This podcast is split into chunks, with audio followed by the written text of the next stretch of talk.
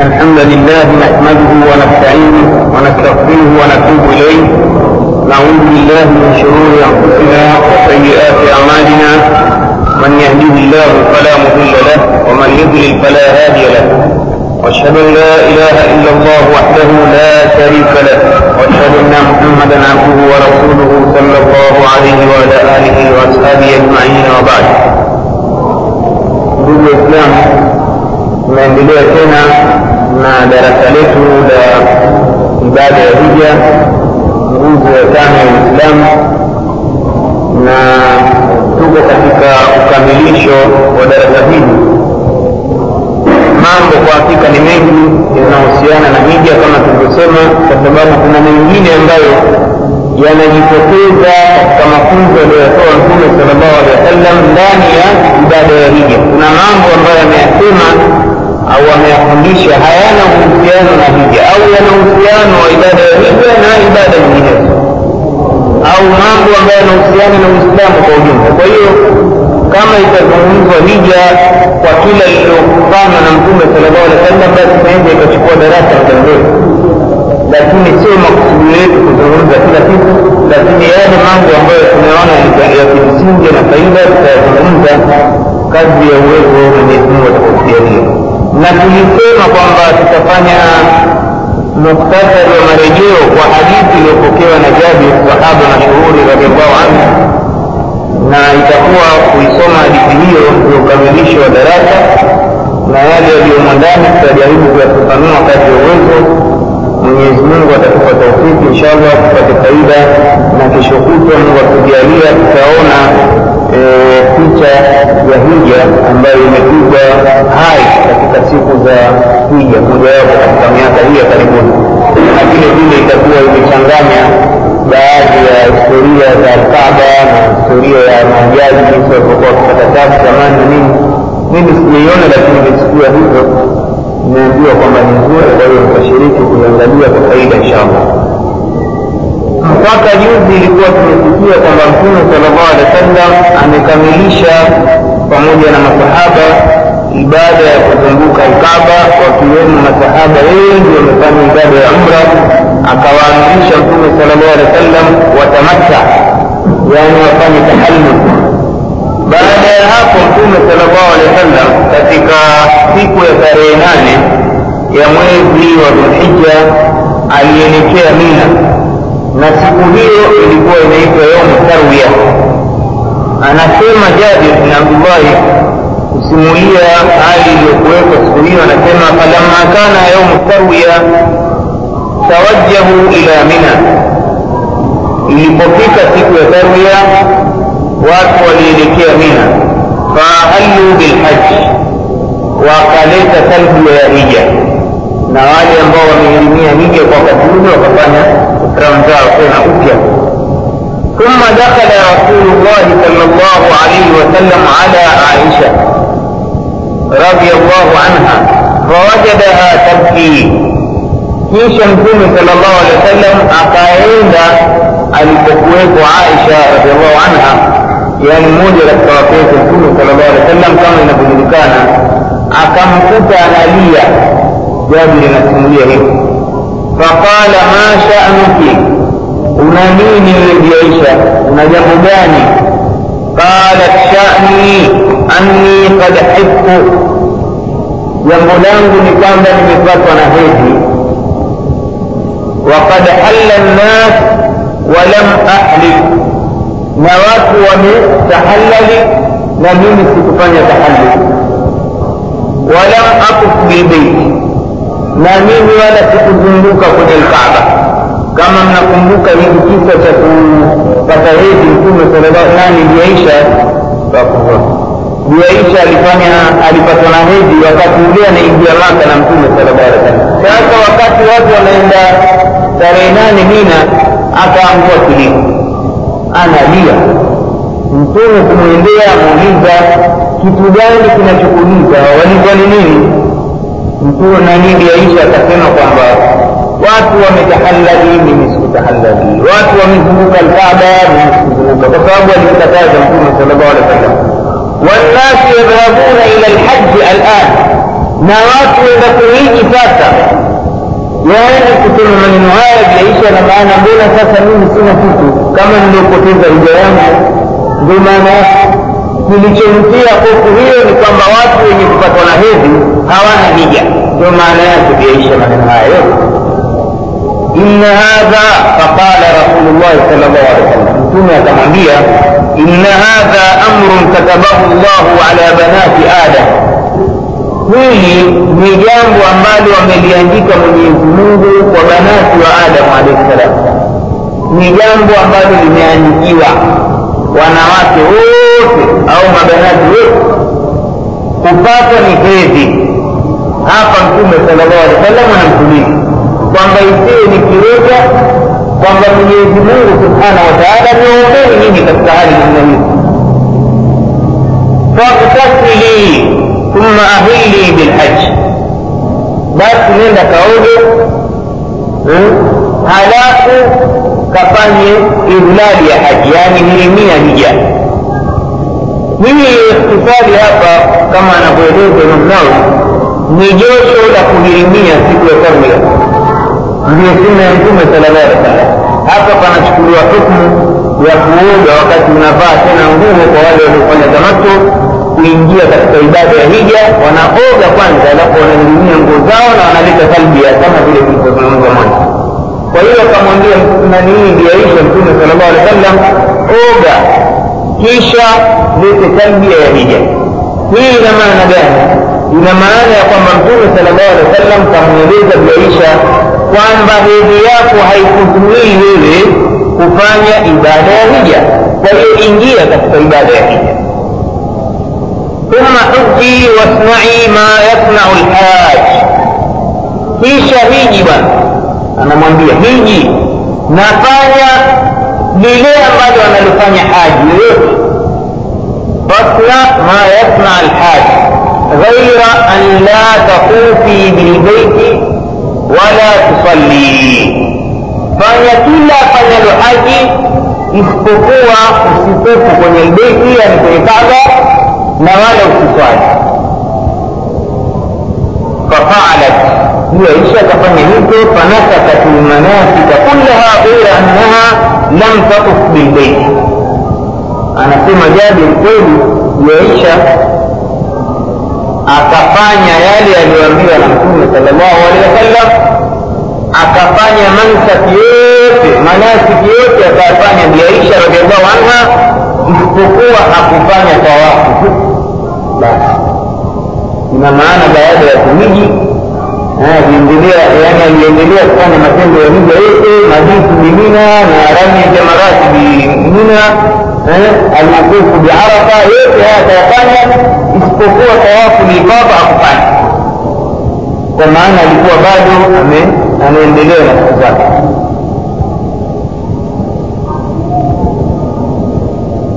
Hapa wanachuoni wengi wakisimulia kisa hiki alikusimulia Jabir radhiallahu anhu wanasimama kutoa maelezo marefu kwa sababu kuna istimbafu ya hukmu hapa. Kuna hukmu ya kisheria juu ya nani? Mwanamke mwenye kupata na hedhi.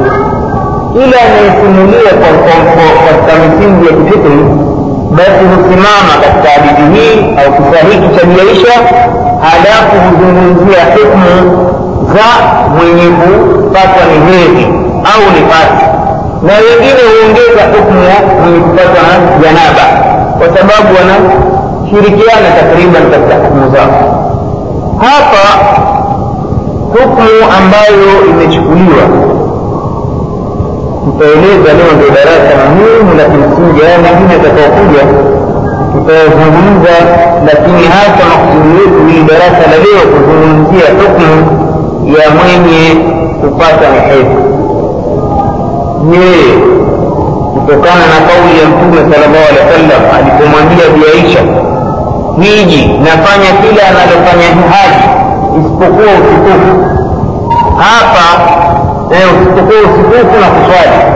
Je mambo hayo anayofanya haji katika hija yako mengine ya dhahiri yanajulikana kama vile kwenda kulala tu mina au kutupa jamra. Hili la kutupa la kulala ni jambo lafahamika na waislamu wote kwamba mwenye hedhi analala. Mwenye hedhi anatupu hili halina ana anakwenda arafa hili halina gogoro baina ya waislamu. Eh? tatizo linakuja baina ya waislamu zamani na mpaka sasa. Na ikawa kumepatikana madhehebu mengi juu ya masala ya mwenye kupata hedhi ni mwanamke aliyepatwa ni hedhi hmm? au mwanamme aliyepatwa na janaba anaweza kuleta askari au auradi anaweza kusoma qurani anaweza kushika msaafu hapa ndio ambapo ikhtilafu zimeanza tangu sadafan tangu kwa waliotangulia wema waliotangulia mpaka leo. Ashabu almadahib. Watu wa kufuata madhehebu. Hmm? wameshikamana na rai ya kwamba ni haramu kwa mwanamke ambaye amepatwa ni hedhi kufa hili linajulikana kuswali hili linajulikana likaongezwa jambo jingine sasa la kusoma qurani eh? na wengine wakaongeza kuleta adhkari pia ni haramu na wengine wakasema kwamba kumshika pia haifaa na wengine wamechanganya yote ashabu lmadari ama baadhi ya masahaba pamoja na salafu wengine wema waliotangulia wao msimamo wao ni kwamba hususan ibni abbas radiallahu anhu sahaba mashuhuri eh, ambaye ni hibru lumma kama alivyosifiwa na mtume sala llahu alehi wa sallam yeye maukifu yake ni kwamba e, mwanamke ambaye anapata ni hedhi anaweza akasoma quran bila matatizo yote. Wala sio makuruhu lakini kuna jambo ambalo kabla la hedhi nataka niwaambie kwanza nimelichelewesha lakini ni jambo ambalo ni mawafikiano ya wanazuoni wote. Kama ilivyonukuliwa na imamu nawawi katika kitabu chake mashuhuri majmuu anasema imamu nawawi kwamba ajmaa almuslimuna ala jawazi qiraati alqurani lilmuhdith سواء كانوا متوضئين أو غير متوضئين wanachuoni wote wamekubaliana kwamba inafaa kwa mtu ambaye ni muhdith mtu muhdith ni namna gani aliyetokwa na udhu aliyetokwa na tahara muhdith ni mtu aliyetokwa ni udhu lakini sio aliyepatwa ni janaba au ni hedhi vitu vingine. Yaani kwa maana yakatokwa ni upepo. Au kwa wale wenye dhehebu la kumshika mwanamke ukatamkwa na udhu ndio wanaokusudiwa hapa na imam nawawi. Anasema wamekubaliana wanazuoni wote kwamba kusoma qurani kwa mtu ambaye hana udhu aliyetamkwa na udhu ni jambo ambalo linafaa. Ni jai sharaa sijui tunaelewana wawe ni mutawadhiin au ghairi mutawadhiin awe ni mtu ametawadha au akutawadha inafaa kwake kusoma quran. Hili halina dhuguru baina waislamu. Anaweza mtu akasoma quran katika hali ambayo mtu ana udhu au hana udhu anaweza akasoma. Sio hii ya mwenye kupatwa ni na nifasi na janaba. Hii bado ina ikhtilafu. Lakini tunazungumzia mtu aliyetoka na eh, akatangua huyu anaweza akasoma qurani anaweza akasoma qurani hata msaafu mzima hili sio tatizo. Tupo jamani hii hukmu ya kwanza ieleweke eh? hatujaingia kwenye migogoro. Gogoro ndo linakuja katika je mwenye hedhi nifasi na janaba. Wanaweza kusoma qurani makosa yako matatu. Kosa la kwanza la madhehebu ya ibn abbas rai ya ibn abbas pamoja na imamu bukhari na wenginewe katika ibni mundhiri na wengineo katika wema waliotangulia. Eh? wanasema kwamba mtu akipatwa ni hedhi au janaba anaweza kusoma qurani na wala sio makruhu ni jambo ambalo ni la juzu hii ni rai ya kwanza. Rai ya pili ni ahlu lhadithi kuna kundi la watu zama za imamu ahmad radiallahu anhu wakijulikana ahlu lhadithi kuna ahlu rai na ahlu lhadithi hawa wanasema kwamba inajuzu kirahia. Yaani inajuzu pamoja na umakuruhu. Umakuruhu usiokuwa wa haramu eh? inajuzu pamoja na umakuruhu. Yaani jambo lenye hawa ni ahlu lhadithi ama ashabu lmadhahib eh?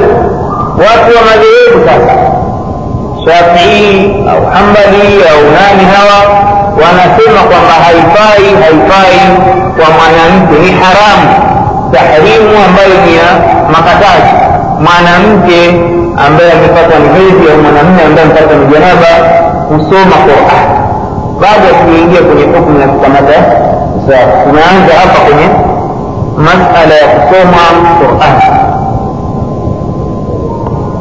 sasa basi hebu tuangalie dalili za watu wanaosema kwamba inafaa kusoma qurani kwa mwenye nanii kupata neema.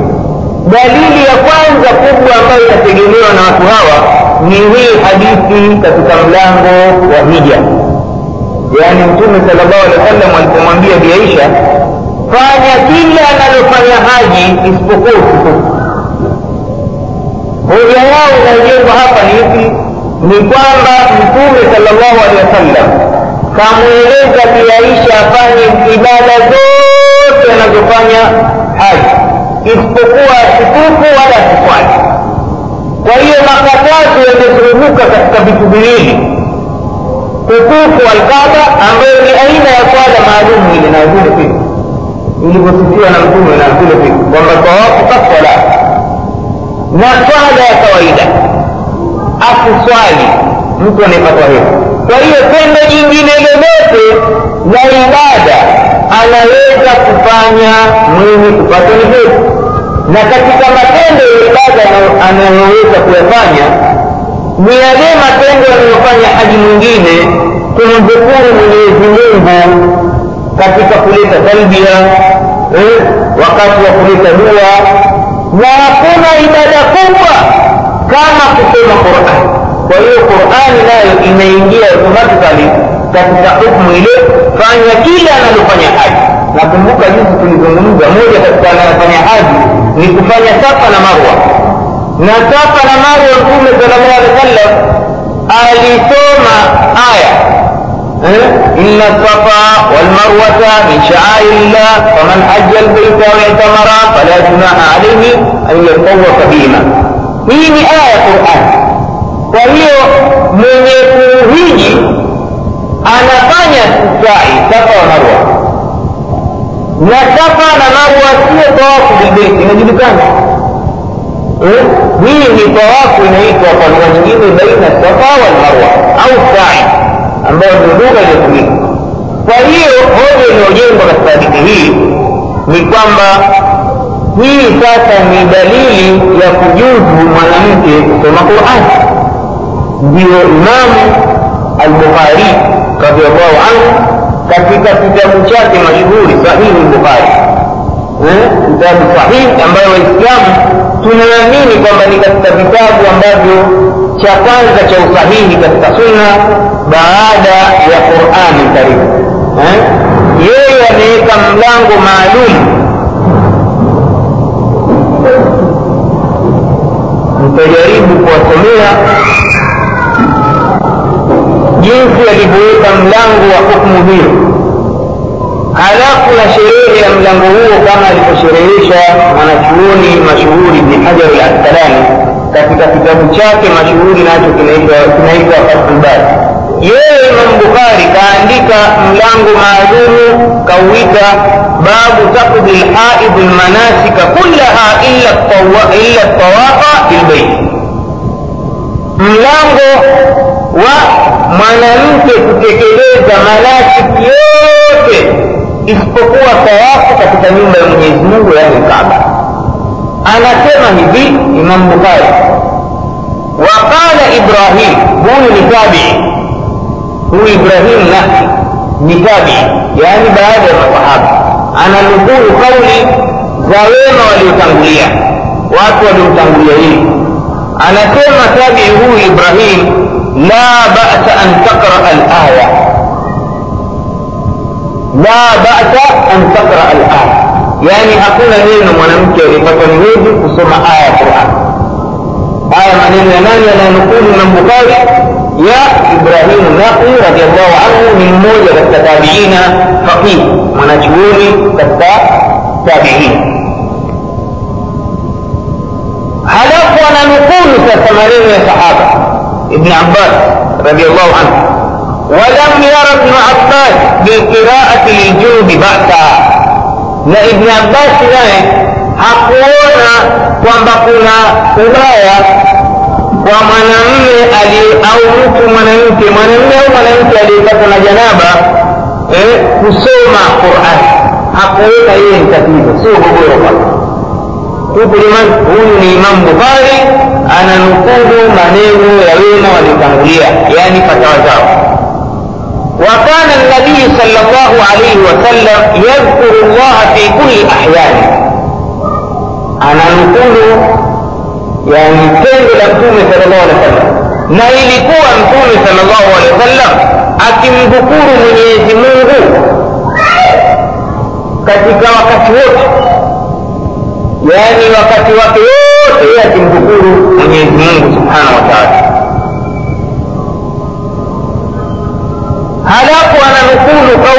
أم عطية. هو اللي كتسل الصالح في البيل ما نمكن أنا كنا قلنا يؤمر أن يخرج الحي البيض.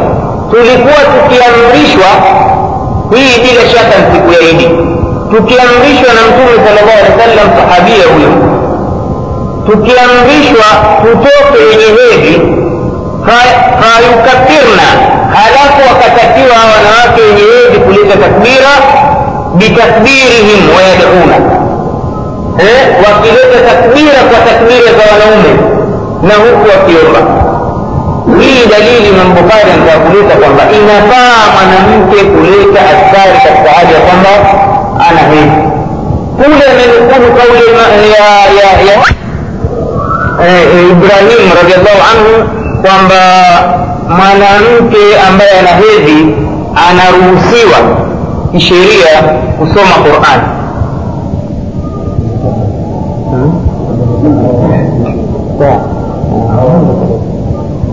unaona hapa lakini bora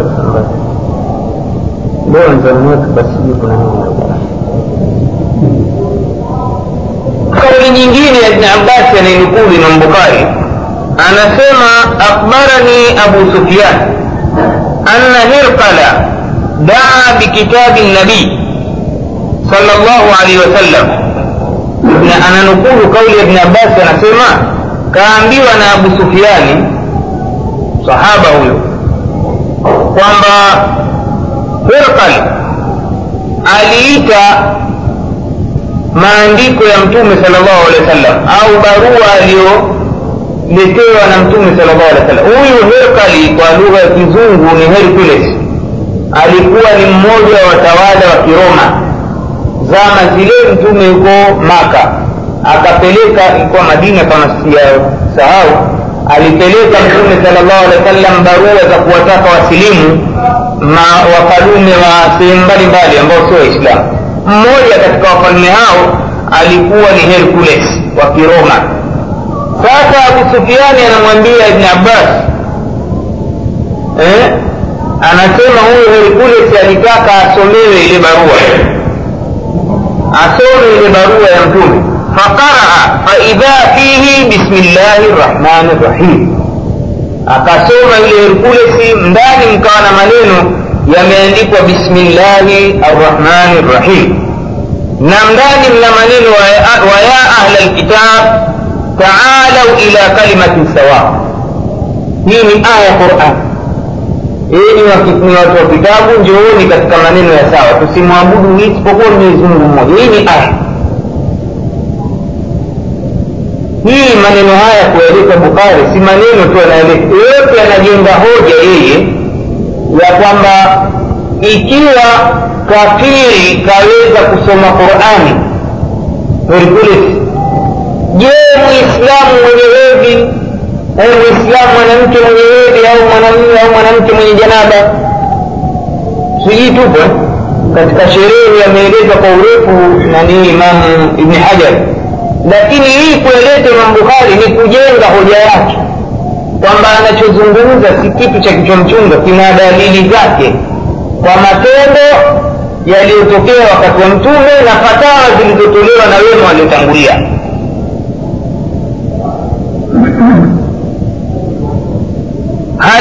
halafu akanukulu e, tukio la biaisha vile vile waqala ata an jabir ata akapokea kwa jabir hadhat aisha ndio hii hadithi tunaisema sasa فنسكت المناسك غير الطواف بالبيت ولا تصلي amepatwa ni hedhi aisha akafanya mansaki yote ya hija isipokuwa kutufu katika lkaba na hakuwa akiswali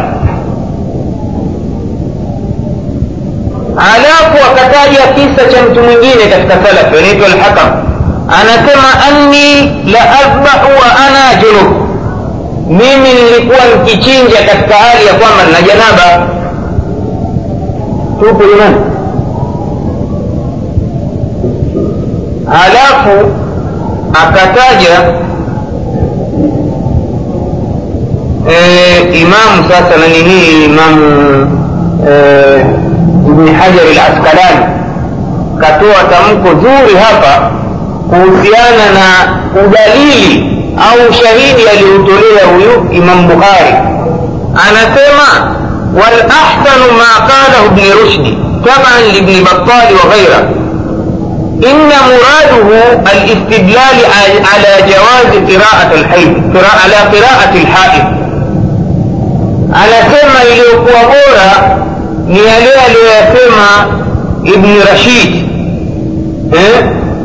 aliyemfuatilia ibni batali katika wanachuoni wakubwa wa kiislamu ahlusunna waljamaa wanasema kwamba hapa makusudio yake imam bukhari ni kutolea udalili kufaa kwa kusomwa qurani na mtu aliyepatwa ni hedhi waljunub na aliyepatwa na janaba bihadithi aisha radiallahu anha. Asema maneno yote haya anayasema imam bukhari ni kutaka kutupa dalili ya kufaa kwa kusoma qurani mwenye hedhi au mwenye janaba. Hivi ndio alivyoeleza imam bukhari. Ndio maana akaweka mlango hapa maalum babu takdi lhaidha almanasika kullaha illa tawaf bilbeiti ndio alivyofahamika imam bukhari kwa kauli yake hii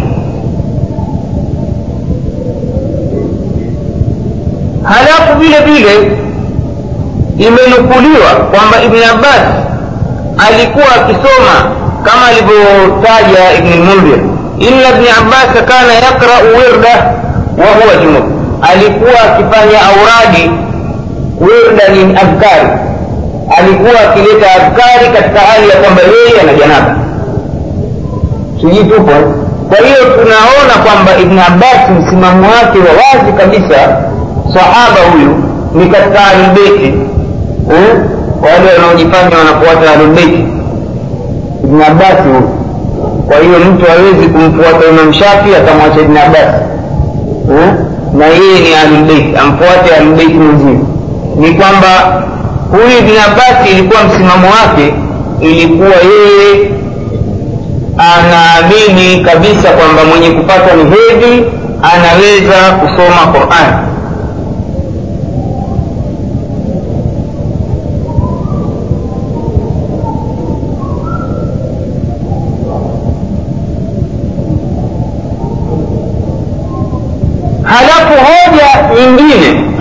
inategemewa na kote hili ni hadithi ya mtume salllahu alehi wa sallam iliyopokewa na mama aisha radiallahu anha ambayo inaunga mkono ile ni hii hadithi tulioitaja sasa hivi anna rasulullahi sal llahu alehi wa sallam kana yadhkuru llah ala kulli ahyani ilikuwa mtume sal llahu alehi wa sallam akitaja akimtaja mwenyezi mungu katika hali zake zote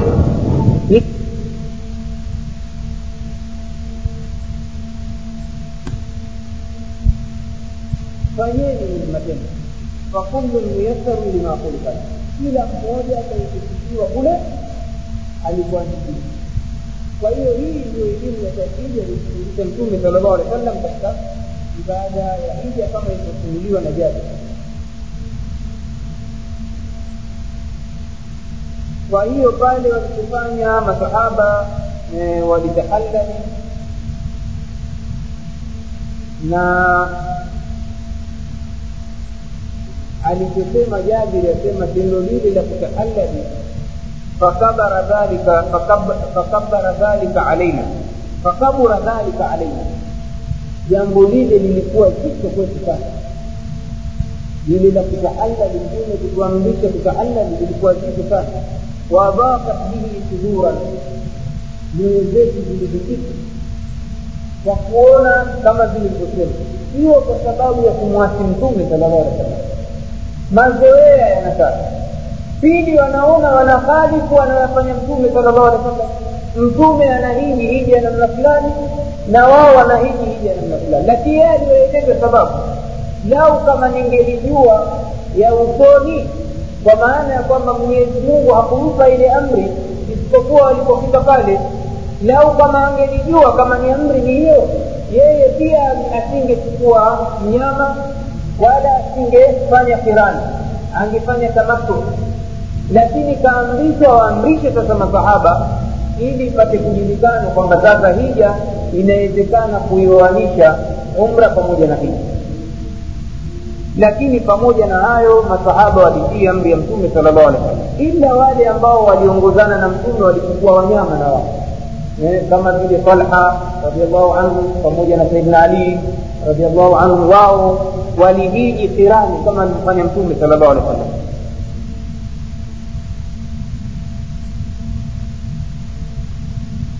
Na walichofanya sasa ndio pale tunaposema umra mtu aki akimaliza umra eh, anaruhusiwa kutahalul kwa mtu alifanya umra.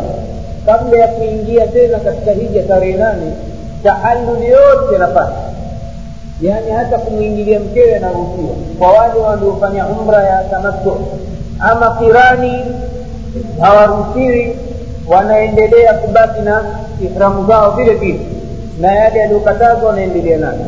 Kwa hiyo walichofanya e, anasema fakharajna ila lbasha waqala fajaala rajulu yaqulu ahdi biahli lyoma anasema jabir tukaondoka tukaenda nje kidogo yapo alkaaba kuna sehemu inaitwa albasha ikawa kila mmoja asema leo e, mimi na, na ahli yangu ni amri hiyo ishatolewa eh?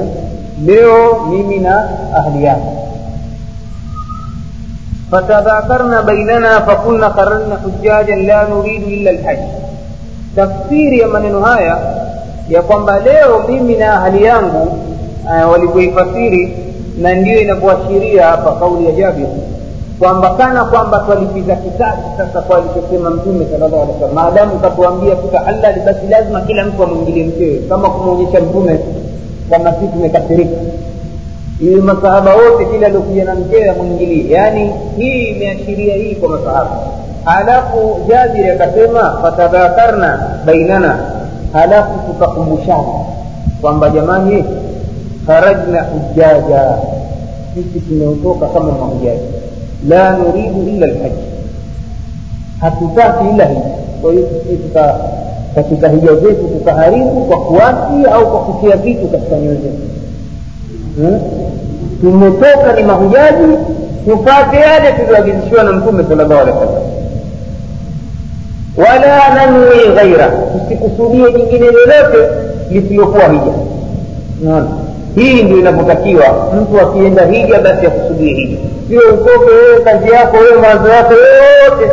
Wengine hawendi hija ndatafuta viza za kazi. Ile hija ndio ameiweka namba mbili. By lakini kazi hii nia ya kwanza anakwenda kutafuta kazi viza tu. Hija ikisha tuhabarisha basi jida madina watu. Au wengine wanakwenda hija lakini kwa nia kutakwenda kuoa au wanakwenda kakusudia kunua televisheni tu basi. Yuradhi ya vuruge hija yake yote lakini kisa mwisho yote atoke naji televisheni lake. Au wanunue gari wako watu namna hii. Na ndio hao ukiwaona wakirudi mbio magari yao yameandikwa alhaji sinani bin fulani. Eh? hii si mambo ya maonyesho ni ibada jamani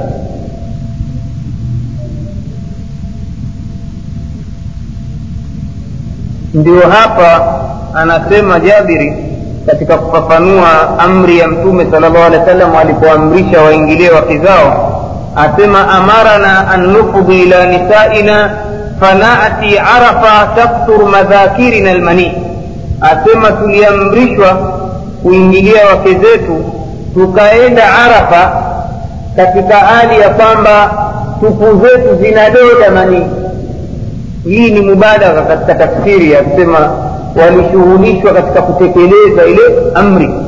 Baada ya kukumbushana kwamba walichokuwa wanacho katika nyoyo zao kama aina ya maasi basi wakafanya kwa nia njema kwa sababu mtume sala llahu alehi wa sallam amewaamrisha ili lile tendo litoke katika nyoyo zao. Maanake jambo wamelizoea ni mwiko kumwingilia mke ukienda kufanya hija au kufanya umra kwa ujumla ni mwiko kwa hiyo mtume akawaamrisha sa wafanye kile kitendo. Ndio hapa sasa katika kusimulia jabiri anaelezea watu walivyohamasika na ile amri. Ndio anatoa katika sigha ya mubalagha lakini sio kama kweli ilikuwa watu yani hatusemi amesema uongo lakini lugha hii inatumika. Ikiwa basi watu waenda kwenye viwanja na bado wanadoda manii basi itakuwa tena watakuwa bado hata hawajaoga ndio maana yake lakini anasema hapa ni sigha ya mubalagha ni kwamba waliwaingilia mno wake zao au walichukulia kwa kufa kweli hii amri ya mtume sala llahu alehi wa sallam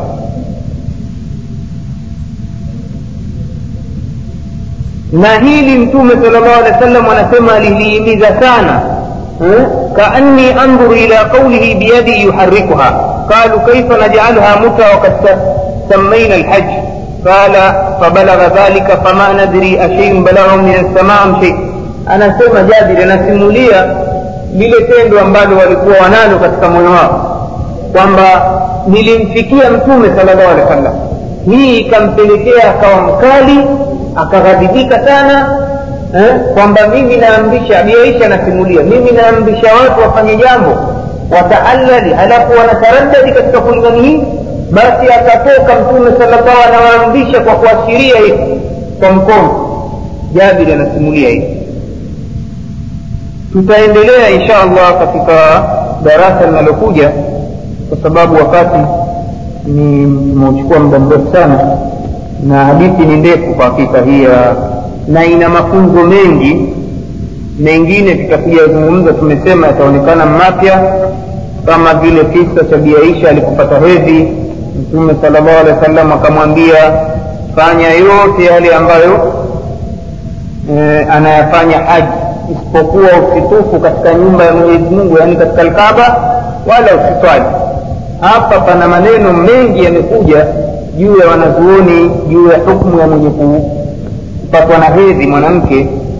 Je e, anaruhusiwa kusoma qurani au la umumu wetu sijui tumeelewaje she masudi mwanamke akiwa na hedhi anaweza akasoma qurani sasa huu ni umadhehebu. Huu ni ushafii kweli kwa madhehebu ya kishafii mwanamke akiwa na hedhi hawezi kusoma qurani kwa madhehebu ya shafi lakini tutakujagundua kwamba maimamu wakubwa pamoja na masahaba akiwepo abdullah bni abbas msimamo wake ilikuwa mwanamke mwenye hedhi anaweza akasoma qurani na hoja kubwa inayotegemewa ni hii hadithi. Mtume sal llahu alehi wa sallam anamwambia mtume anamwambia bi aisha eh? anamwambia haji wasnai ma yasna lhaji ghairi an la takufi bilbeiti wala tusalli. Anamwambia fanya yote hiji na fanya yote anayofanya haji isipokuwa usitufu kwenye alkaaba wala usifuate sasa hii fanya yote anayofanya hija eh? anayofanya haji. Moja katika anayofanya haji ni askari haiwezekani mwanamke kama hivyo umeingia alkaaba tu siku ile ya mwanzo ukapata hedhi. Utakuwa bubu una kumtaja mungu mpaka hedhi ishe ndio sasa wanasema hii ni dalili ya kwamba mwanamke mwenye hedhi au mwenye janaba anaweza akaleta askari na hakuna dhikri kubwa kama kusoma quran. Tupo. Katika adhkari hizo ni kusoma qurani. Kwa hiyo mwanamke mwenye hedhi anaweza akasoma qurani iwe ni ndani ya nanii mikati amehirimia hija au nje. Hmm? Hmm? Eh, wanasema safa marwa dalili mojawapo hiyo vile vile. Kwa sababu safa na marwa iko nje ya msikiti. Mtume alitoka nje ya msikiti kama tumeona kwenye e, nani hii? Kwenye hadithi ya jabir. Alitoka nje ya msikiti. Eh? kwa hiyo alipomwambia fanya kila kitu isipokuwa kutufu kwenye kaaba na kuswali ina maana alimruhusu kufanya sai na katika mtume sal llahu alehi wa sallam katufundisha tusome inna safa walmarwata min shaairillah. Kwa hiyo itakuwa aisha kasoma hivi eh? hili ni somo litaonekana jipya kwa sababu ya mazoea ndio haya tunasema mfano wa sahani la chooni. Tutashindwa kulila. Tutashindwa kuila hii pilau kwa sababu ya mazoea. Lakini wajibu wetu kubainisha elimu ni jambo lipo eh? lipo limezungumzwa na wanachuoni waliotangulia wala si uwahabi tutaona masahaba waliyasema na wanachuoni maimamu wakubwa eh? sasa lisije likaambiwa kwamba salimu kasema wanawake wa ndio watu wawetu watu wetu walipo sawa? Wale wamezidi ndipo mwanamke aweza soma qurani akiwa na hedhi au mwenye janaba sawa msikiti ule umezidi ndipo. Si kama hivi tulivyoswali hapa nje. Ndio matatizo yetu. Uchache wa elimu na kutotaka kusoma. Ndio matatizo.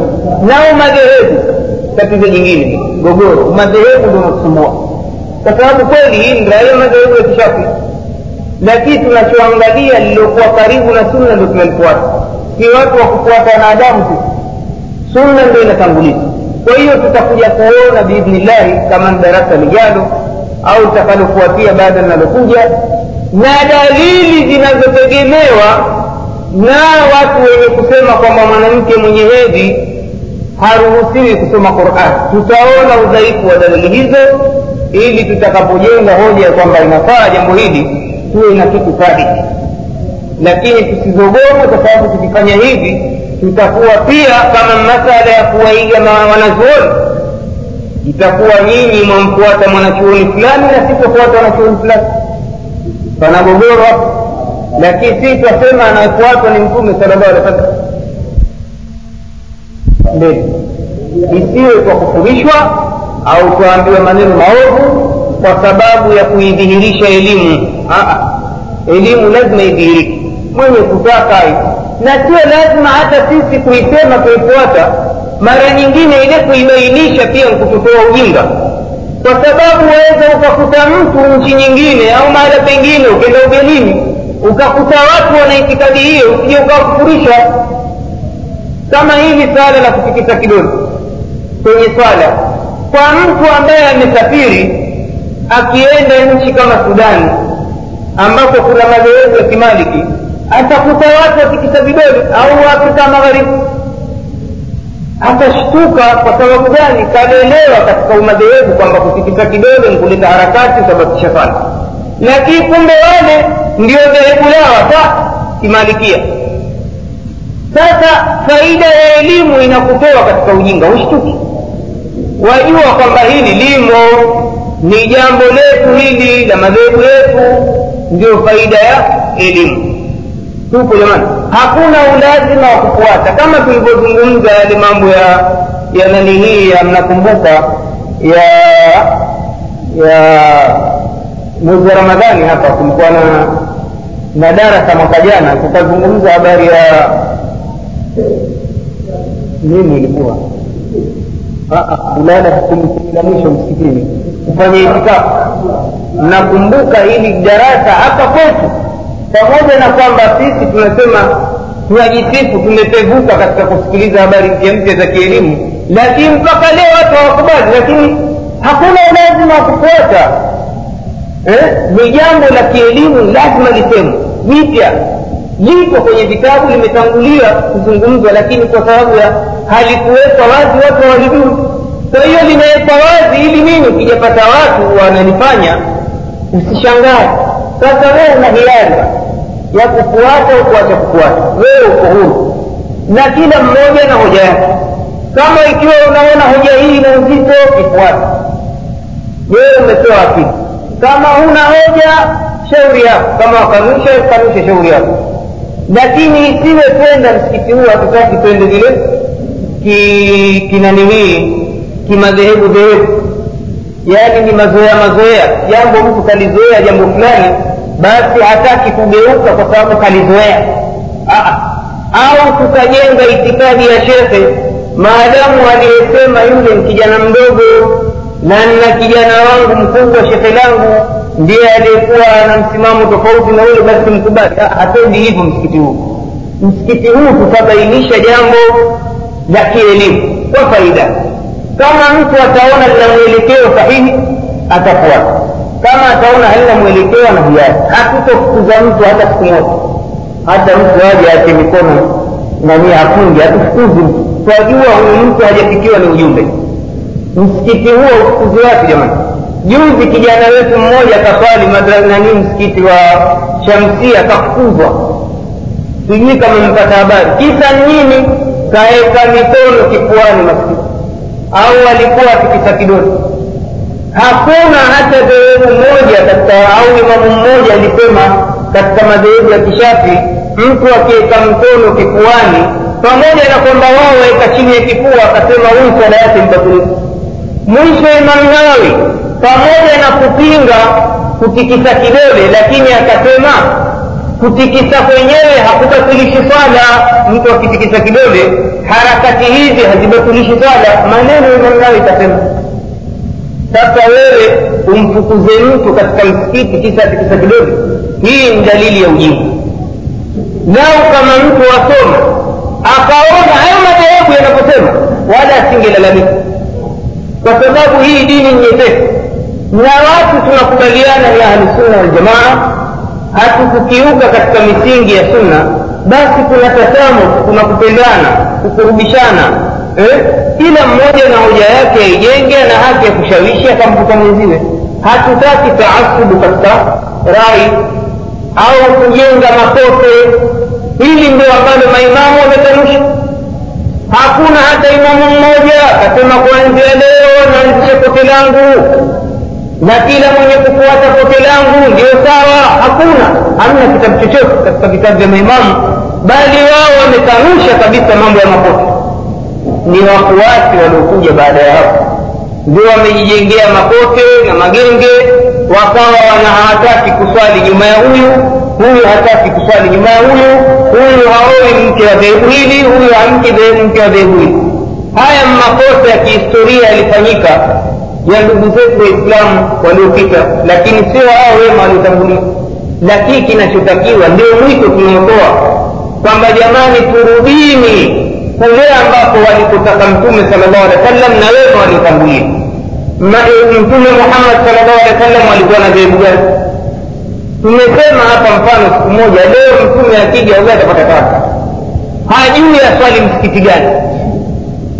Akenda kwa wale wenye itakidi suna kufunga mkono watamfukuza. Bana wetoka bana sio ndefu. Jamani mimi mtume. Hata utatoka watamfukuza. Akenda kwa wale ambao wanaachia mikono pia hivyo hivyo. Ili mradi kwa sababu ya haya mapote atashindwa kuelewa ni wapi ende. La shaka inshallah kama angelikuwa haja tena wataraji angekuja swali sisi. Kwa sababu sisi hatukuweka mapote. Yeye akuwa ni mshafi. Ndio bwana mmoja na taasubu ya umadhehebu aliulizwa kwani shafi alikuwa madhehebu gani? Mtume alikuwa madhehebu gani? Hata shafi shafi alizaliwa lini na mtume alikuwa lini haya abubakari alikuwa mdhehebu gani? Hakuwa ni shafii wala hambali na waliofuatia baada ya manani masahaba tabiina hawakuwa na madhehebu. Kwa maana gani? Dhehebu lao ni moja tu la mtume sallallahu alaihi na walikuwa wakiswali misikiti mimoja hatujakutia sisi kulikuwa na misikiti ikiitwa ya umari au uthmani kama vile msikiti wa kishafii hakuna watu wa bidaa sasa karibuni nafikiri sasa yatakuwa yamevunjwa kuna misikiti ilijenga na waturuki kule madina kuna msikiti unaitwa omar msikiti wa Abubakari, msikiti wa Fatima, msikiti wa Ali, wote iko eneo moja, vijisikiti watatu wawili waswali vidogo dogo, viko eneo moja. Ukiuliza mbee huyu ka msikiti wa Omari, huu msikiti kaujengaji? Sasa hawa watu kweli kwa umoja huu uliosisitizwa na Mtume sallallahu alaihi wasallam ambaye alitaka watu wawe wamoja, waswali jamaa, wende wakajenge vijimsikiti vidogodogo mahala pamoja kama namna hii vipo na kweli maujaji wa kwenda Madina, mtu apigana ndio ataswali rakaa mbili. Tumeuliza msikiti wa Mari utaujenga mwenyewe? Ni katika mabidaa yaliyokuwepo huku, yaani ni mradi wao wetu walianzisha mapoto yao. Hakuna mapoto ya kimadhehebu yaliyoanzishwa na masahaba wala tabiini. Kwa hiyo tunachotakiwa sisi ni kufuata ya wema waliotangulia. Mtume akiwa imamu yao pamoja na waliokuja katika masahaba na tabiini na waliokuja baada ya hapo imam shafi alikuwa ni nasiru sunna hatumpendi tunamtukuza kwelikweli kwa sababu gani? Yeye eli zake alizozitoa zote kazielekeza kwenye kitabu na sisi. Wallahi ukiangalia kitabu chake alichoandika imam shafi hana hukumu aliyoitoa ila anasema na amesema mwenyezi mungu hivi ndio anatoa amesema mtume hivi au sahaba fulani kafanya hivi. Niwe mwongozo wake na nini namshati lakini leo kuna vijitabu vyetu vya kishafiia ni maneno tu mtu asema ya mwanadamu mpaka mwisho. Ukiuliza saa ndio kwenye huko huko. Kuna mengine ametolewa huko mbona hao huyo imamu mwenyewe anayapinga? Hayamo. Moja katika mambo ambayo anayapinga imam ni mambo ya kujenga makaburi haya. Kayapiga vita sasa au mambo ya kusema hikma na kwamba maiti nanii qurani inamsikia maiti kayapinga katika kitabu chake. Na hii vitabu vya mashafi leo ukisoma visivyokuwa na ushahidi waandikwa tu maneno wasoma ukasomeshwa dhahiri dhahiri yamo haya yakuwa yafaa. Sasa hatujui ni nishati ya kuwatwaye ni gani? Maake kuna wanachuoni pia wamezuka uko mashafi wadogo. Sasa sijui hawa hawa ni hawa karibuni au mshafi huyo itakuwa masala ya wale wa karibu labda wanaokuwa. Lakini je wetu waliokuwa bora ni hawa wa karibu au wa mbali? Kama masala ya kutafuta ubora. Sisi tunaona wale wa zamani ndio waliokuwa bora. Wale wa zamani ndio waliokuwa bora. Kwa sababu gani? Mtume sallallahu alaihi wasallam kabashiria kwamba karne iliyokuwa bora ni karne yake yaani wenzie waliokuwa bora ni wale waliokuwa nao. Kisha wale wanaomfuatia yeye kisha wanamfuatia yeye. Yaani quruni tatu mufadala hii ni mambo yanakubalika. Ama baada ya hapo tena adili wanadili ndugu na ndugu zimechangana na hili linajulikana dini imevurugika baada ya kuondoka wema waliotangulia mavitabu ya tafsiri yamekoroga mavitabu ya hadithi yamekoroga mavitabu ya tarehe yamekoroga yamechanganya mabovu na mazuri kwa hiyo wajibu wetu sasa ni kuchukua yale yaliyokuwa mazuri na yale mabaya kuyacha ndio ambavyo inatakiwa muislamu aye aqulu qauli hadha waastaghfiru llah li walakum walisairi lmuslimin walmuslimat fastaghfiruhu innahu huwa alghafuru rahim rabbana taqabbal minna innaka anta samiu alim watub alaina innaka anta tawabu rahim ewe mwenyezi mungu tujalie tuwe na nia kwa wale ambao hawajaweka nia kuiji waweke na tujalie uwezo jambo la kimsingi ili twende kuionja ibada hii tukufu ya, ya, ya hija. Na wale ambao mwenyezi mungu anataka kuwapisishia mwaka huu tunawaombea wende kwa salama na warudi kwa salama ila wasiache kutuombea dua kwani dua ya msafiri na mwenye kufanya ibada ni makbuli wasallallahu ala sayidina muhammad wala ali muhammad. Walhamdulillahi rabbil kama ilivyokuja vile vile katika hadithi nyingine iliyopokewa na imam bukhari na muslim kama ilivyopokewa na sahaba ubada bin samit anasema man taara qala sallallahu alaihi wasallam nisema mtume sallallahu alaihi wasallam man taara min al-layl faqala la ilaha illa allah wahdahu la sharika lah له الملك وله الحمد وهو على كل شيء قدير الحمد لله وسبحان الله ولا اله الا الله والله اكبر ولا حول ولا قوة إلا بالله إلا بالله. ثم قال اللهم اغفر لي. ودعا تجيب له. أنا كما فإن توضأ وصلى قبلت صلاته أنا كما نقول صلى الله عليه وسلم من يقول حاجة usiku yani kuondesha ada katika ada za kielimu mkojo maji ni kwamba لا إله إلا الله وحده لا شريك له. أتسمع طانا فتوك ومدية حسي فتوك مجنين فتوك أنا مشريكة له الموت وله الحمد. إيه يجاك اللي من يتلمه لمن يتلمه وهو على كل شيء يتلمه ما يوم يجي من يجي وكل شيء الحمد لله سبحان الله.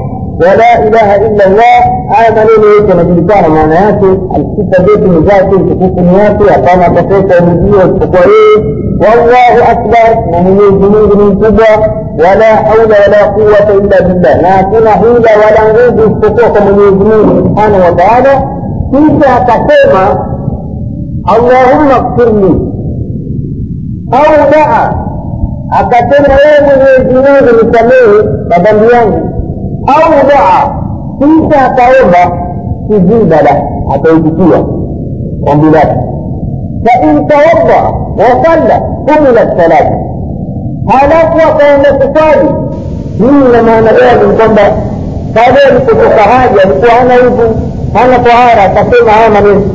هلك وصلى تتواجد بعدها ثم تصلي ثم صلى الله عليه وسلم أنا ثم تقبلية صلاة.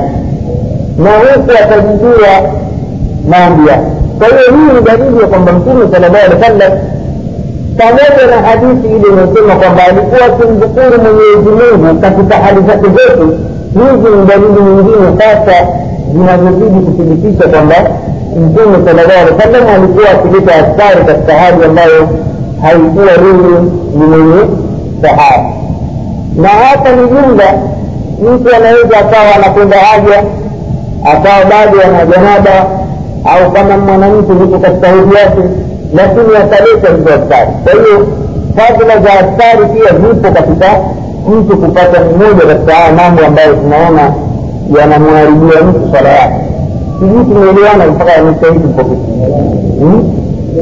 Tumekuja kwanza mambo yanayosikiana wanachuoni kwamba muflisi yeyote anayepata na kitamkani hivi kusiokuwa janaba na hedhi na nifasi huyu anafaa kusoma qurani sio tatizo.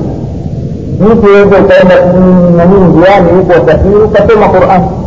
Hili sio gogoro baina ya waislamu nukta ya pili tukasema jee mwenye hedhi na janaba na nifasi wanaweza wakasoma qurani tumeona maukifu ya ibn abbas.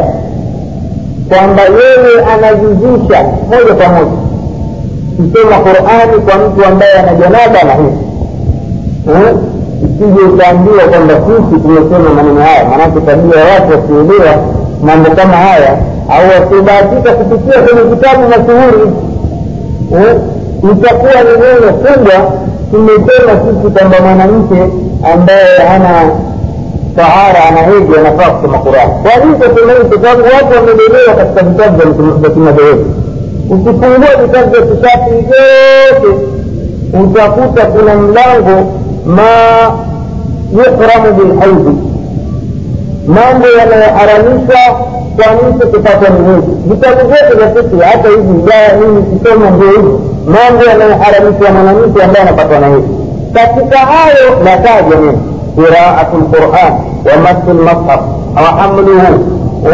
Kusoma qurani na kushika msaafu yote haya ni haramu umadhehebu sasa ukisha kuganda nayo ipo hapa imeendelea lakini tunaona haisima anapata hapa walmuktu fi lmasjid yadudhuru tu na kukaa msikitini mwanamke ni haramu kukaa mwanamke msikitini ni haramu isipokuwa kupita hili nalo pia linazungumzwa katika vitabu vya shafi lakini si mahala pa kuzungumza hapa kwa habari ya mwanamke kukaa na kunanii msikitini kinachotaka kuzungumza ni masala ya kusoma qurani akiwa na hedhi na hili liko sawa kwa upande wa madhehebu ya kishafi iliyosema ni kwamba qurani hili mwanamke kukaa msikitini hairuhusiwi lakini akiwa na haja kupita inafaa yaani kuingia kwa ajili ya haja akatoka inafaa lakini kukaa sawasawa kwa ajili ya ibada ya swala yamekataza hatutaki kuingia huko tukapoteza lengo hasa hilo darasa la leo sasa basi kuja kwenye wanaosema kwamba mwanamke inafaa kusoma qurani. Inafaa kusoma qurani lakini inakuruhisha si haramu lakini inakuruhisha wao wanasema kwamba mwanamke kuna hadithi nyingi ambazo zinasema ya kwamba mwanamke haifai kusoma qurani lakini hadithi hizi ni sio za tahrimu zinaelezea hali ya mtume alivyokuwa ukamilifu wa ukati wake kwamba mtume sala llahu alehi wa sallam alikuwa alikuwa hakamati msaafu illa katika hali ya tahara inaelezea hali za mtume alivyokuwa lakini katazo hakuna. Na kama kuna katazo basi hadithi ni mbovu kwa itifaki wanachuoni wa mahadithi. Hadithi itakuwa mbovu maudhuu au dhaifu. Sijui kwa hiyo wamesema kwamba kutokana na hali hiyo ukikusanya haya mahadithi mabovu yote basi yanafanya hili tendo liwe la lakini ni jambo ambalo linafaa sijui na ama wale ambao wanadai kwamba inafaa haifai kabisa mwanamke kusoma qurani wala kuvuta msahafu wana dalili tutaanza kuziangalia moja baada ya moja halafu tutaona mwisho wake hadithi hizi kwa mujibu wa matamshi ya wanachuoni wa majimbo ya somo la hadithi. Kuna hadithi moja ambayo ndio tegemeo kubwa na madhehebu ya kitatu na madhehebu mengine. Ni hadithi ambayo imepokewa na ibni umar hadithi ambayo imepokewa na abdullah ibni umar radiallahu anhu. Anasema kupokea kutoka kwa mtume sala llahu alih wa sallam qala rasulullah la taqra la taqrau alhaid wala ljunub shaian min alquran mwenye kupatwa ni hedhi au janaba asisome chochote hawezi kusoma chochote katika quran hii ni hadithi ya kwanza hii hadithi kwa mujibu wa mwanachuoni ibn hajar al asqalani kama alivyoeleza katika kitabu chake hiki fathulbari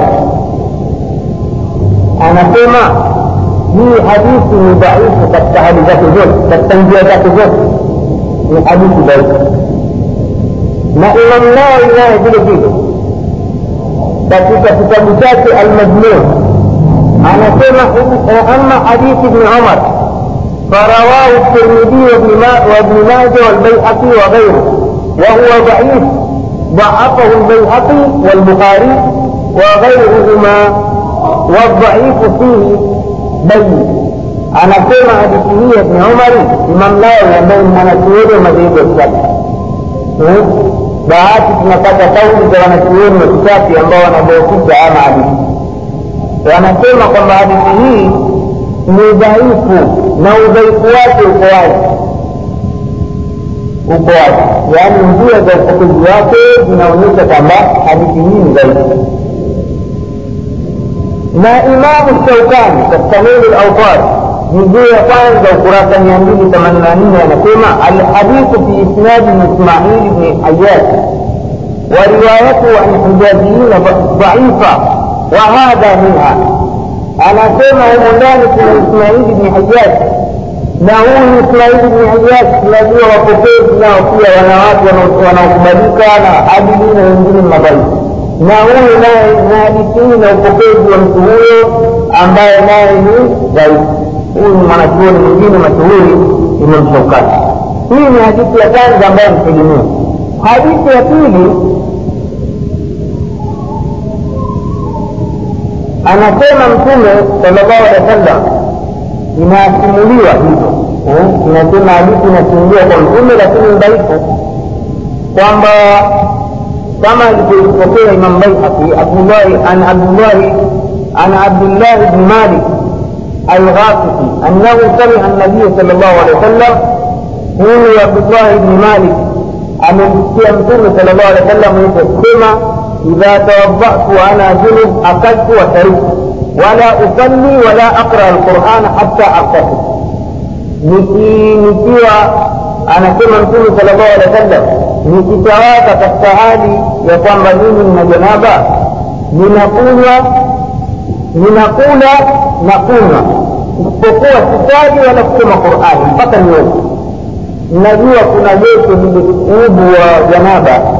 Tulizungumza katika madarasa ya adabu za papa. Mtu akipata janaba ni sunna kutawaka lakini sio ule ubu wa sala ubu taabudi unaitwa huo anasema mtume katika hadithi hii ambayo si sahihi kwamba akitawaka katika hali ya kwamba yeye ana janaba anaweza akala akanywa isipokuwa hasali wala kusoma qurani mpaka aoge. Hii hadithi mamnawi anasema isnadi yake dhaifu na sharti ya kukubalia hadithi isnadi yake sahihi kwa hiyo mamnawi katika kitabu chake majmuu ukurasa mia moja sabini na mbili juzuu hili katamka tamko hili hadithi nyingine imekutegemewa anaisimulia Imam Nawawi waruya bila kutaja wapokezi. Hii inaitwa sura ya tamrithi. Ukisema nani imepokewa, nani imepokea moja kwa moja, ukisikia neno waruya, basi hiyo si hadithi. Inasimuliwa nani, hakuna alisimuliwa. Kwa hiyo moja kwa moja hiyo haikubaliwi kama alivyosema Imam nao mwenyewe. Katika upokezi wa hadithi alipoleta tamko la waruya hii inajulikana kwa wanachuoni wa elimu ya hadithi hata wanafunzi wanajua. Sura ya ruya na imepokewa au imesimuliwa bila kutajwa wapokezi hadithi inajulikana inakuwa ni bovu moja kwa moja inasemwa tu kwamba imepokewa na ali lakini silsila ile hamna ya watu walipokea. kwa hiyo haihitajii kwamba ni hadithi marufuu. Ila itakuwa maukufu. Na hadithi maukufu haiwezi kuwa hoja yaani hadithi imekatika haina mwisho. Haina hoja yaani haina silsila. Mpaka mwisho.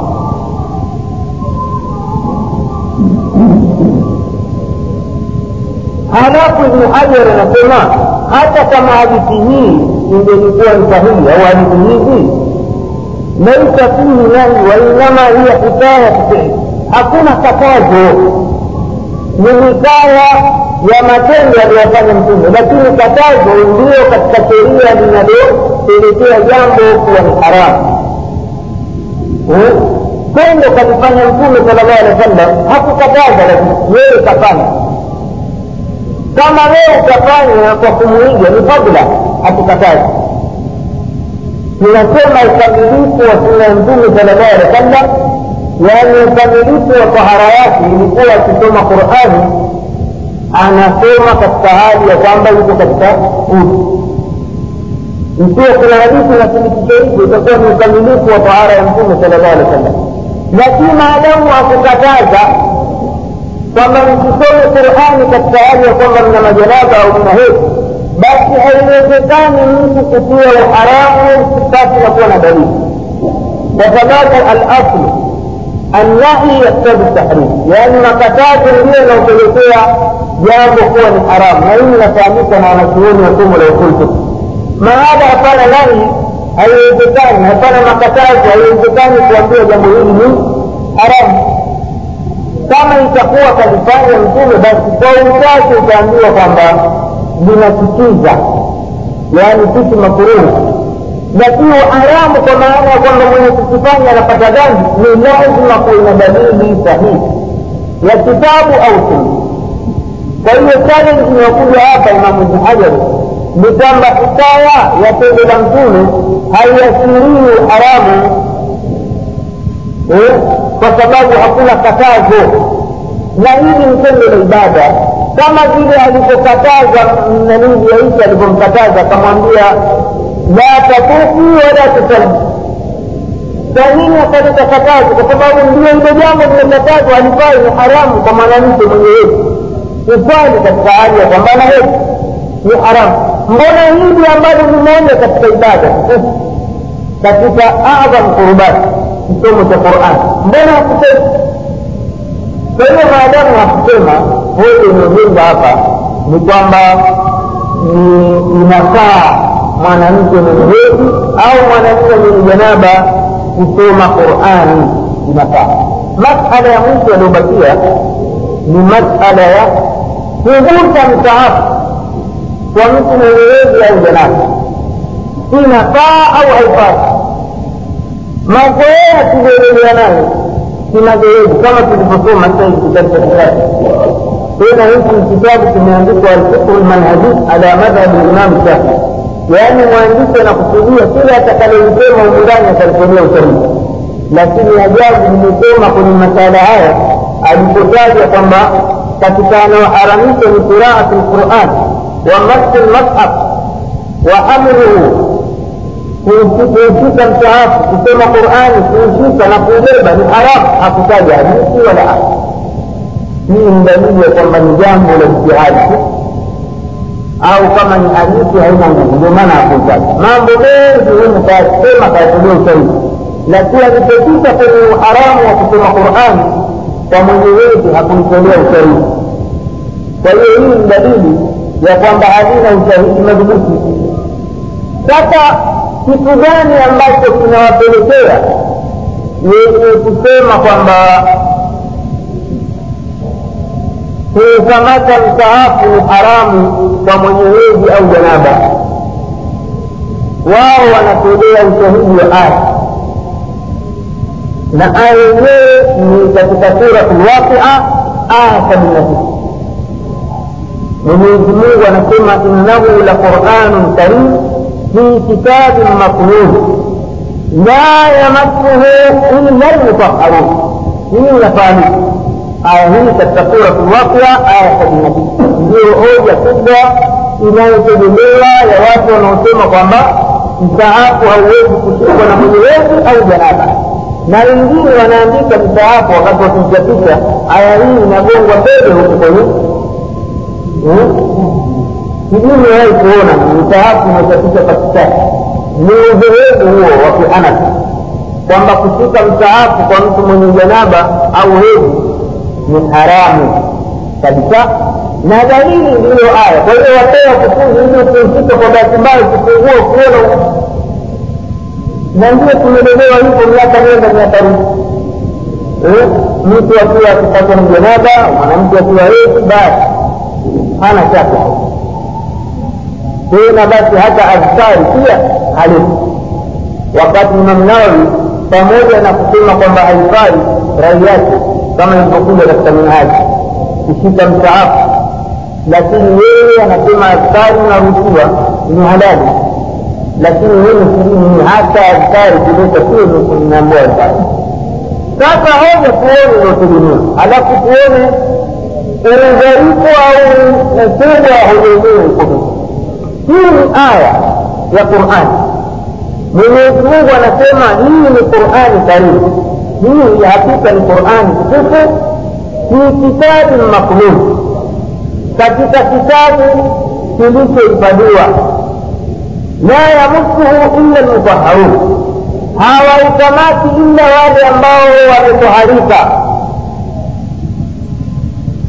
haya maneno haya ukiyasoma hivi hivi juu ni dalili kweli inaonekana kwamba anayetakiwa kukamata msaafu ni yule aliyetakatifu kitabu kitukufu katika ni qurani tukufu katika kitabu kilichohifadhiwa hakikamati ila watu waliojitakasa lakini ni nini tafsiri halisi ya maneno haya tafsiri tuangalie si maneno mtu rai yake anasema anataka tuangalie walivyoielewa aya hii salafu saleh wema waliotangulia. Makusudio yake nini? Na halafu uslubu uliokuja katika hii aya hiyo inatupelekea kuelewi kwanza kilugha mwenyezi mungu anasema hii ni qurani karimu katika kitabu maknun kitabu kilichohifadhiwa. La yamusuhu illa lmutaharun haikamati ile na watu waliomtakasa qurani katika kitabu kilichohifadhiwa ni hii je ni haya makaratasi? Ndio makusudio yake? Acha wakati makusudio yake sio kitabu kwa maana ya haya makaratasi. Makusudio yake kitabu kilichohifadhiwa ni kitabu katika lauhi mahfudh ubao maalumu aliohifadhi mwenyezi mungu mbinguni ambao haukamati isipokuwa na watu na viumbe ambavyo vimetakaswa na mwenyezi mungu. Hazina unajisi wowote wala haviingii nanii janaba wala hivi ni viumbe gani hivyo malaika? Tafsiri hii ni ya nani jamani? Tafsiri hii ni ya masahaba na wema waliotangulia ibni abbas katika kufasiri aya hii la yamusuhu illa lmutaharun anasema qala almalaika makusudio yake hapa ni malaika na saidi ni jubeiri tabi anasemaje? Imepokewa kwamba alkitabu alladhi fi lsama makusudio yake kitabu hapa kilichohifadhiwa ni alkitabu fi lsama ni kitabu kilichokuwa mbinguni sio hiki cha makaratasi yanayochapishwa katikati au haya nausafiri inayochapisha makaratasi ya mfalme faji hapa nanihii madina. Saidi bni jubeir ibni abasi anasema mutaharuna hapa nani? Malaika. Na kitabu hiki saidi bni jubeir anasema ni kile kilichokuwa mbinguni وقال أبو العالية لا يمسه إلا المطهرون ليس أنتم أصحاب الذنوب. أبو العالية القتيل بالتكلم أنا سيما سيو ما كنت هابا لا يمسه إلا المطهرون يعني ميني وأقوى مذنبي. أنتم أصحاب الذنوب من وأنا دام من وأنا دام ومن مذنبي. أقول وأنا دام وأنا دام سيو ميني معناه na katada naye mashuhuri katika wafasiri kumsoma anasema la yamusu inda llahi illa lmutaharun ambaye anakamata mbele ya mwenyezi mungu yani hakuna anayekamata kitabu hicho maksudi yake illa lmutaharun illa lmutaharun ama fi dunya fainahu yamusuhu lmajusi والنجس والمنافق والرزق hiyo mbinguni bwana ama hapa duniani basi akamata majusi hii msafu wenu. Aikamata mwenye najisi anaikamata munafiki anaikamata mwenye utakwa na nyingineyo hii ndio tafsiri ambayo imetolewa na wema waliotangulia kwa hiyo moja kwa moja tafsiri hii ndio yenye kubalika ya salafu na ipo tafsiri kwa mtu yote atakuhakikisha akasome tafsiri mashuhuri bilmaburi ya ibn katika suratu waqia ataona maneno haya. Nitambua tumeazua sisi na huyu ni hawezi kuwa wahabi hata siku moja. Kwa sababu gani? Baina yake yeye na muhammad abdulwahabi karne karibu ngapi? Karne sita. Tofauti. Sasa huyu ataitwa wahabi vipi jamani na wahabi kila ndio anayejinasibisha eti na shekh muhammad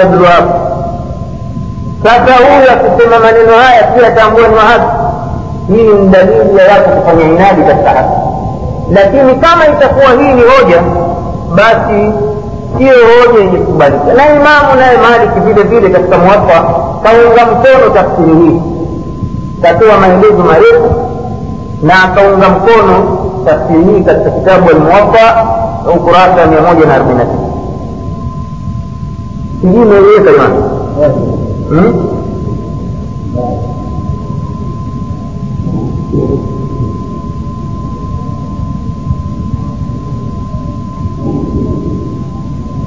sijui umeiona rai gani hapa ina inavutia. Tumazoea kwa sababu tumelelewa katika hali namna hiyo ya kwamba mtu akiwa na hedhi asiguse msaafu basi baadaye itatuchukua karibu miaka mitano mpaka atakufuata rai hii ya kina Ibn na wale ambao ni watu wa madhehebu ndio kabisa. Kwa sababu maadamu madhehebu yameandikwa na mtu anayemuona kwamba akosei maasumu basi itakuwa yeyote atakayesema kinyume na hivyo itakuwa ni kinyume tu. Mtu hakubali hata umletee hoja namna gani sisi mashafii akwambia hivi na usafi wasema hivi. Eh? sasa huyu kusema kweli ni wadudu wa kuombea mungu kwa sababu kwanza kabisa kumrudisha katika asili yake kwamba qurani na sunna ndio kiongozi chake halafu na hawa maimamu ni watu wenye kujitahidi. Na maadamu wamejitahidi kuna mlango wa kupata na kukosa nafasi hii ipo. Lakini wewe ukawachukulia kila asemalo imamu lilo basi tayari ushamgeuza yule imamu msigu mungu cha yake. Ndio gogoro kubwa linatupata katika ufuasi wa madhehebu kitamtuni haya tunayasema yatapinduliwa yatakuwa ni yesu. Wasema sisi kwamba zote walimabwana tena wamezidi imekuwa hata mwenye wezi pia aweza katika msaafu akatoa mawahabi wameleta mpya mwaka huu. Ndio hoja ile na watu wanaokwenda kichwa mtunga watu lile mama watakamata. Itakuwa ni wimbo. Ndio matatizo tulionayo waislamu hususan wa mji huu hatutaki kusoma wala kusikiliza elimu. Hili ndio tatizo. Angalau ingelikuwa masikio yetu yanafunguka kusikiliza kuna mtu mmoja alikuwa akasikiliza hili darasa jana mbichi lakini kalisikilizia huko pembeni. Anatunga mkono katika msimamo wetu. Basi ikawa twazungumza hija ya mtume juzi. Hija ya mtume kwamba mtume anatakiwa kuwatu sana angalia mfano wa masahaba vile tuzungumza sasa yule mtu alikuwa amekaa. Kuna watu wasikiliza hili darasa alhamdulillah tena hawataki kuja tu wanaogopa wanadamu. Lakini wanalisikiliza huko waliko. Twawashukuru mwenyezi mungu atawafungulia milango ya fahamu wataelewa hapa. Wanasikiliza. Na katika kusikiliza kwao lakini bado maakili wameyafunga kwa wenzao